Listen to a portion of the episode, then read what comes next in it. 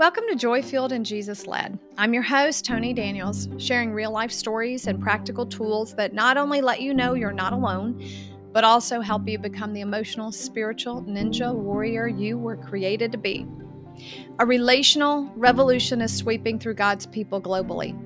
As the training champion for Luke 10, my key question has been how do we facilitate church in ways that grow healthy attachments to God and each other? Over the last episodes, I've been sharing the four S's that describe this shift towards healthy attachment. In this episode, I jump right into the third S serving others, not pleasing them or keeping them comfortable, but deeply serving others in ways that invite relational connection with themselves, each other, and with God. Hope you enjoy.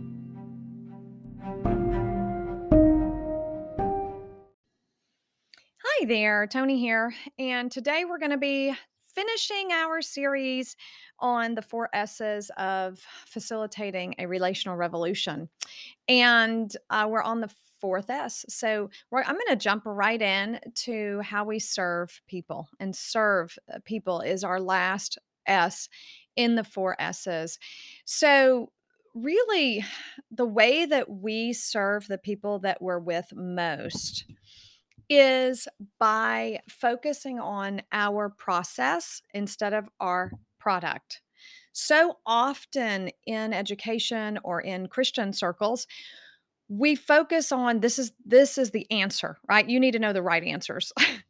so here's the list of to-dos, here's the list of right and wrong, memorize these things and this is just the way it is. Trust God, you know.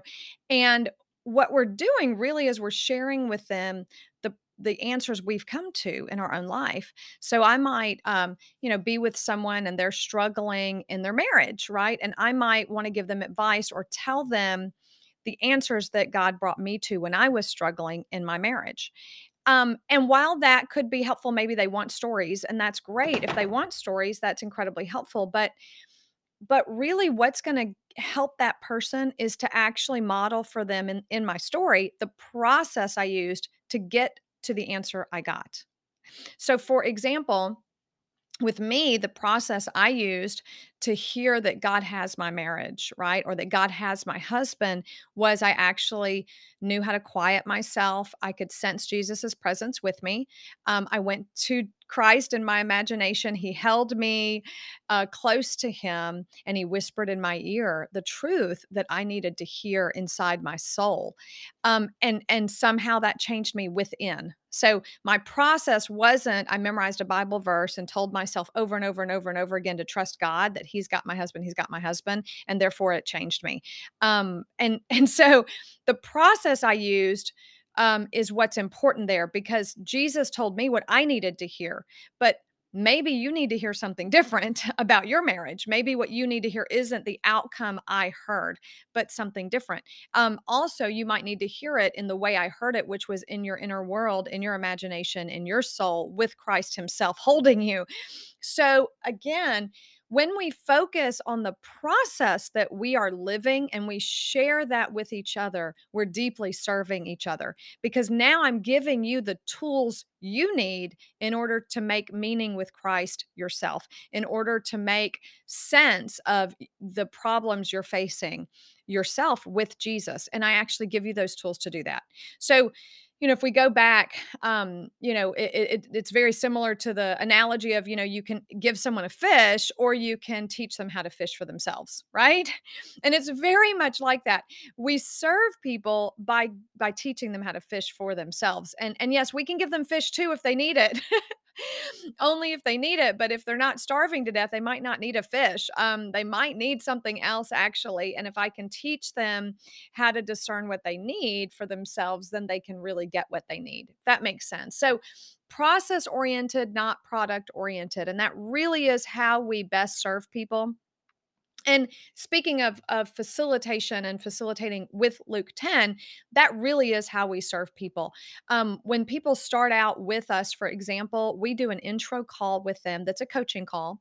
And in that coaching call, the goal is not to get them into Church 101, you know, or get them into our training. That is not the purpose of that call, not the end product, right? We are we don't really we're not concerned with that end product. We're concerned with the process that everyone is using to make the decisions they're making. And so in that call, we um, do we do some gentle curiosity to induce their heart motivation. And then we lead them in some listening around that so that they can hopefully connect with God and their own heart to discern what their next steps is. So to discern what their uh, end result is, for example, in their next step.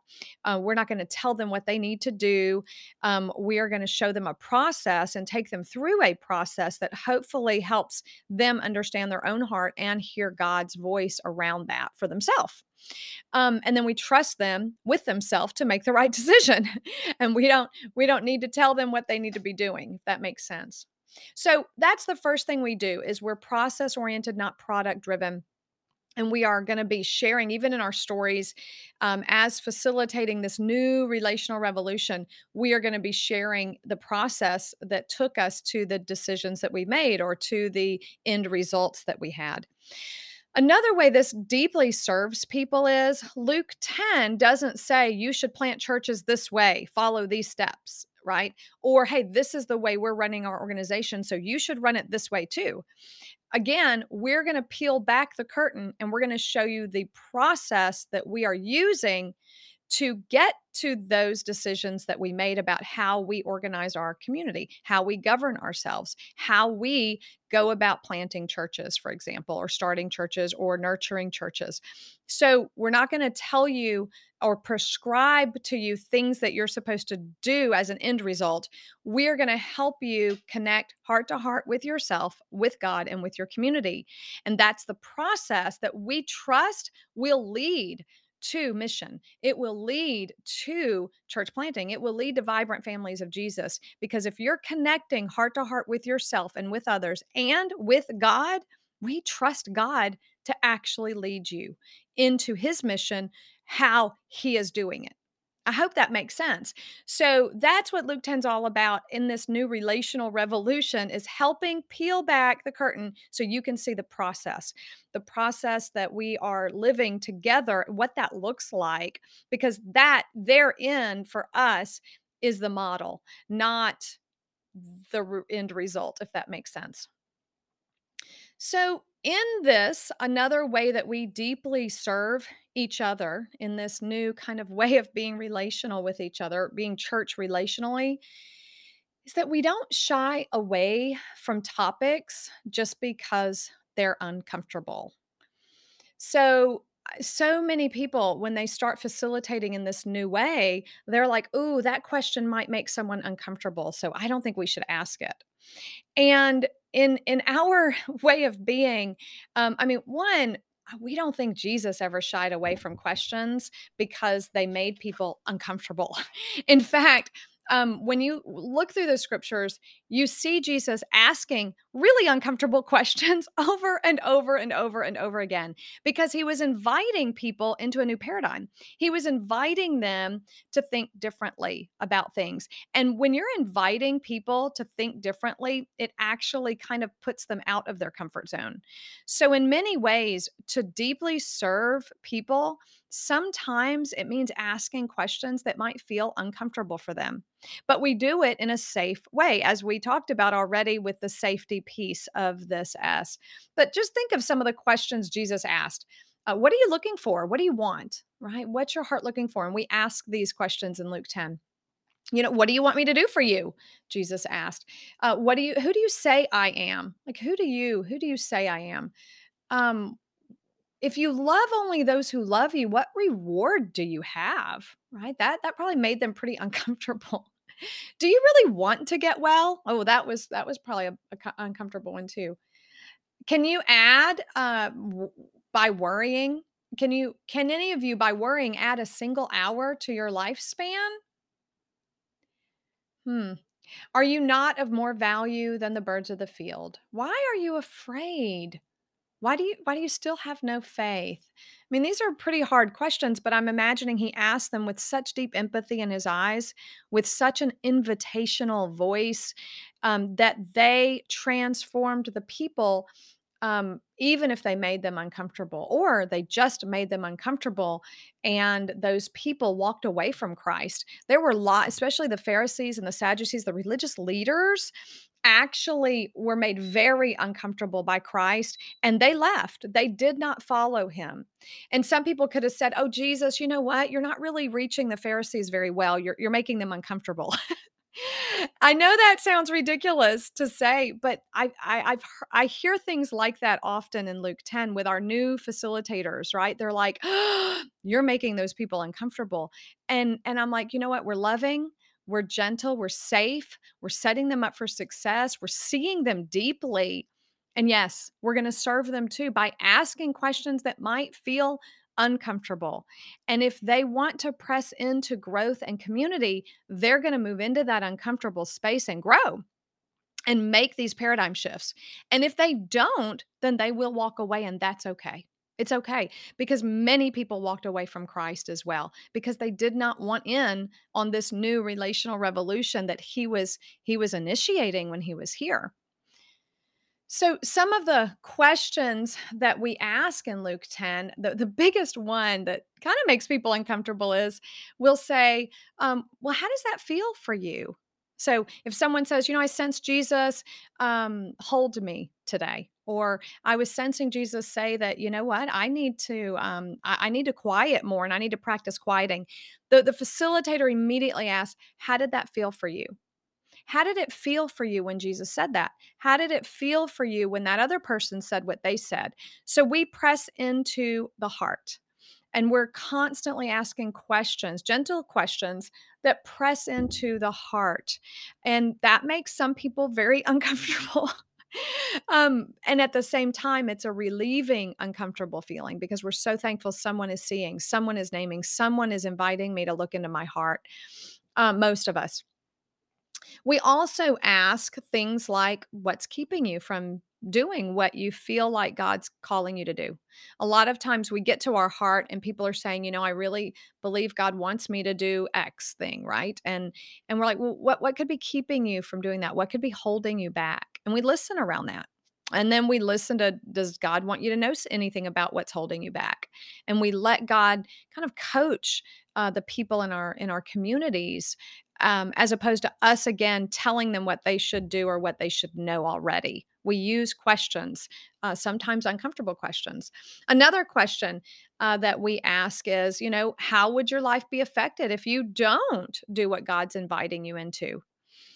And again, some people get, they're like, I can't ask that question because that'll make someone uncomfortable. Well, again, I don't think keeping people comfortable is what we're about um, we want we are radically going after people's hearts and jesus did that too and i i so want people to live out of the heart god's given them and to have the safety and security and and setting you know setting up for success and and being seen deeply so that then they can face the things that are holding them back.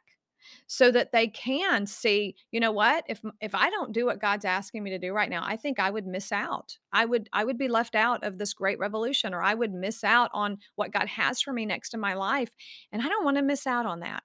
Great. That that's beautiful heart motivation to get to in your own life that actually spurs you on to love and good works and spurs you on to joy. I mean, joyfully because you're finding your heart motivation for these things. Um, can I give you some feedback? That's another question that we ask that sometimes is uncomfortable for people. Um, we also do some what what I call mirroring for people. Um, and this is again beautifully uncomfortable. It's um, but this is a one way that we serve people in this new relational revolution is you know if someone is crying as they're talking i might stop and say can you tell me what those tears are about can you can you put words to those tears right now? And that's radically different than what happens in normal life. I know. Normally, if someone starts to tell a story about their past or about something that's happening at work and they start crying, maybe we make a joke to, you know, lighten the mood so that they don't feel heavy. Or maybe we just go, oh, yeah, I know how that feels. And we move on, right? Because we're uncomfortable with grief or anger or sadness and so we we move on as fast as possible. In luke 10 and in this new way of of of being the kingdom of god together relationally we don't move past these moments because we see that that's an opportunity to connect heart to heart right now with each other and with God. So I'm going to pay radical attention to that. And I'm actually going to give this person space to share about it if they want to. I'm going to deeply serve them right now. So I'm going to pause everything and I'm going to say, would you like to tell me what those tears are saying right now? You kind of started crying when you were sharing about work today or school today. And I'm just wondering what those tears are saying. Wow, what a beautiful opportunity for someone to be able to voice their heart and be seen, right, in the safety of this space. Another aspect of this, um, not not being comfortable for people or or asking gentle questions that are uncomfortable at times is is just the concept of not pleasing people. We, we we're not here to please people. We're here to radically serve them. And if if people want to be pleased, then they're going to have to go somewhere else than in this type of relational revolution because they're not going to just uh, get pleasure or get their ears tickled, um, as the scripture talks about, um, but we're going to deeply serve. So I, I, sometimes I use that contrast to help me understand what serving someone means because it does not mean pleasing them uh, necessarily.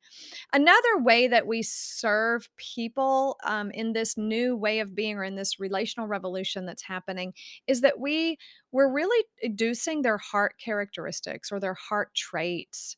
So we pay radical attention to each other so much so that as someone is living their life with me i can identify their heart characteristics an example is my son, Matthew.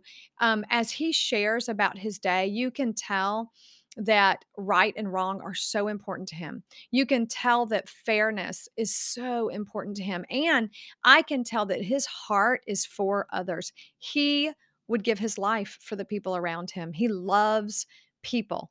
Um, and and it it greatly disturbs him when people hurt each other.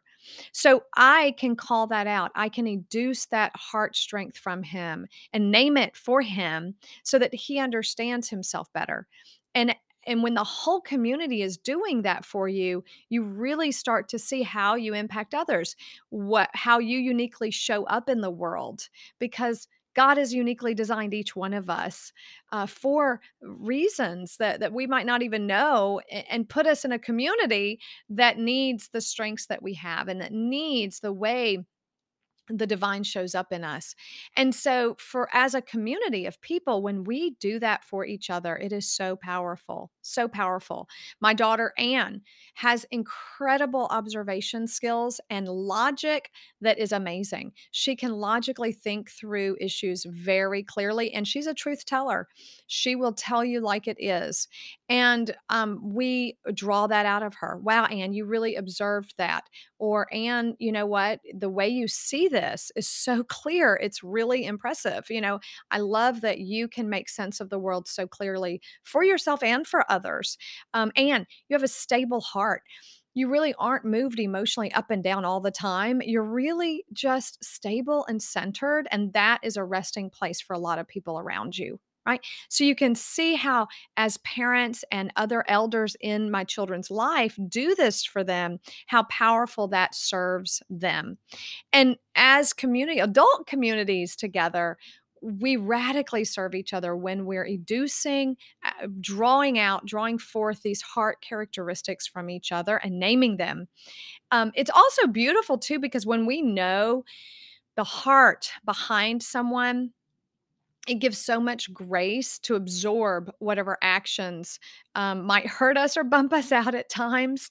So, um, because I know that Matt, his heart is for uh, good and bad and right and wrong and distinguishing between those two things you know if he yells at me or or kind of explodes at me because he thinks i did something wrong i can breathe deeply and know you know what he's he's misusing his his gift right now or misdirecting his strength um no you should never yell at your mother or or you know try to correct me in this way but i can value behind that the heart. You want mommy to do what's right all the time so let's talk about that right? But um and, and help shape the behavior while i'm validating the heart motive behind it if that makes sense. So very very powerful in community when we can serve each other this way. I think one last thing I'm going to say about this, because there is so much to say, is um, eh, just about how we share in community who it's like us to be. And, and that goes along with those heart characteristics and those traits because the people of God, as a people, have heart characteristics that God has put in all of us as a community. One of those for example is to love our enemies. That that's what God wants from his people is to grow into a mature place where we love each other deeply and we love our enemies. And and so as community when we are gathered together if we are not acting like ourselves serving each other means saying that it means saying you know love uh last night when you you know yelled at the family that really wasn't like you and it wasn't like us. That's not who we are. We don't yell at each other right when we're upset. We talk about it. We share our feelings. We share our heart. We ask for what we need. We ask for what we want.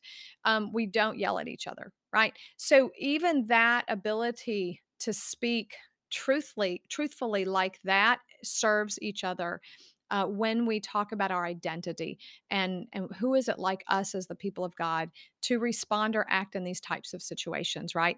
Um, eh, if I'm on a board meeting with Luke 10 and we're short funded and we all show up and everyone's anxious and worried about finances, right? I can go, yes, I hear that we're anxious and worried. This is a heavy situation. It's like us to listen to Jesus about this. Would y'all be willing to listen to Jesus how he feels about our finances, right?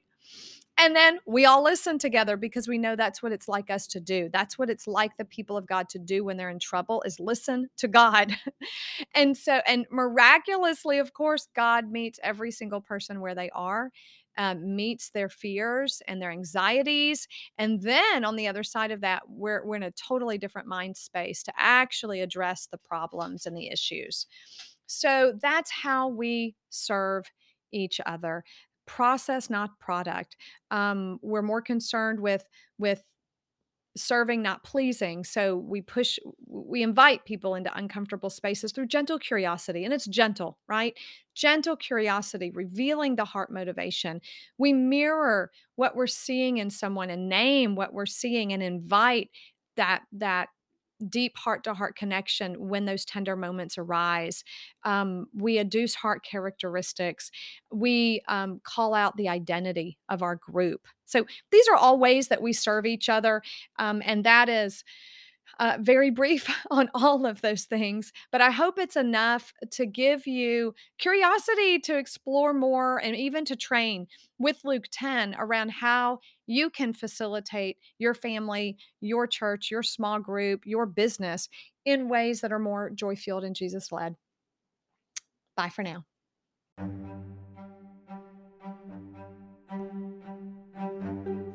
Thank you for listening to this episode of Joy Filled and Jesus Led.